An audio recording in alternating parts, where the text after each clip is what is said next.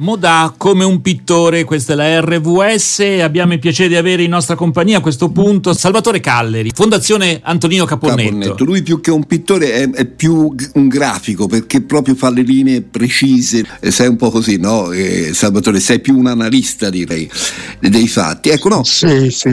Ci faceva piacere parlare con te. Ma intanto narco-albanesi, eh, situazione eh, abbastanza anche questa preoccupante per l'Italia e in particolare per Firenze. Abbiamo visto che ultimamente Firenze con le spaccate, infiltrazioni mafiose, eh, situazioni veramente di degrado, addirittura eh, bar eh, presi di mira più volte, quindi commercianti in grande difficoltà, cittadini in grande difficoltà, come mai?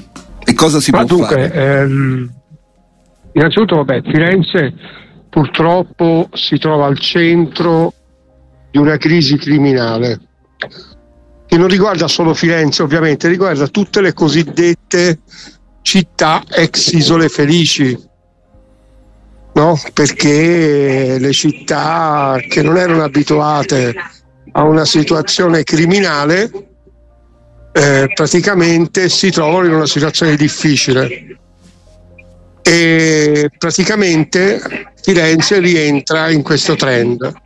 Abbiamo avuto questa operazione nazionale e internazionale ha riguardato dei gruppi di narcos albanesi. Ci sono stati 83 misure, ci sono state, di cui 79 arresti, 70 arresti, ora non mi ricordo. E Firenze era un hub di smistamento della droga.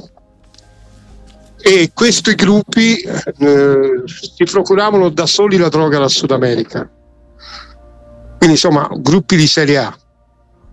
Eh certo, per lavorare direttamente. È impressionante, eh? Mm. cioè, poi Firenze ha anche altre forme, ricordiamoci siamo anche una città vittima di mafia e recentemente il nuovo procuratore Spiezia ha riaperto le indagini su via Toscanini. Sì, sì, da bomba.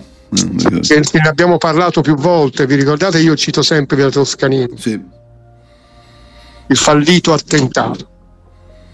Quello è da inquadrarsi all'interno di quel periodo. Che era il periodo eh, appunto del, del, maxi processo, maxi processo sì, sì, sì. e delle stragi mafiose, della sfida della, allo Stato da parte della mafia di Roma. L'attentato a Costanzo, le altre, sì sì certo. Quindi insomma, no, quello ancora prima, il decennio prima. Ancora? Ecco, ecco.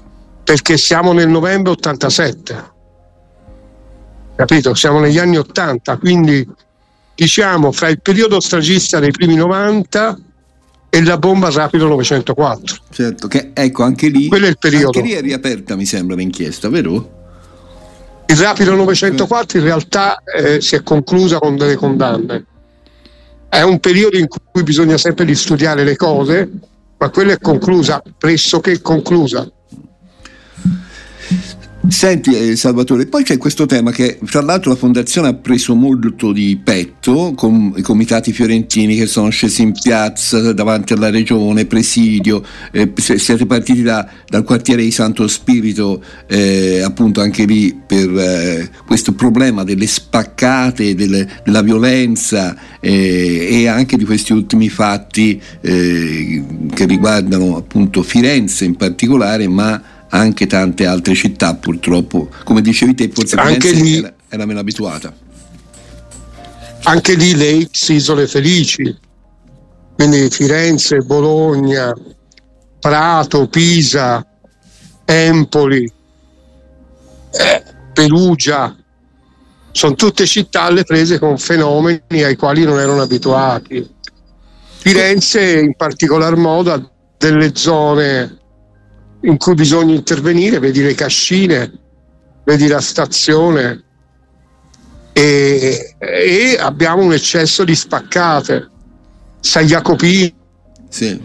Rifredi, e insomma è preoccupante perché questa è criminalità di strada, non microcriminalità, collegata alle dipendenze, abbiamo... alle dipendenze, alle dipendenze dalla droga. Abbiamo visto proprio nel fine settimana eh, l'attacco alla scuola eh, Buontalenti, vero Roberto? Tra l'altro dove va anche tuo figlio, anche lì non si capisce perché poi è una sezione anche distaccata e poi abbiamo visto l'assalto all'Audace, un'antica associazione sportiva anche di, di valore perché insomma si occupa spesso anche di ragazzi e lì è stato praticamente svuotato il bar, ma 50, una gang di 50 giovanissimi.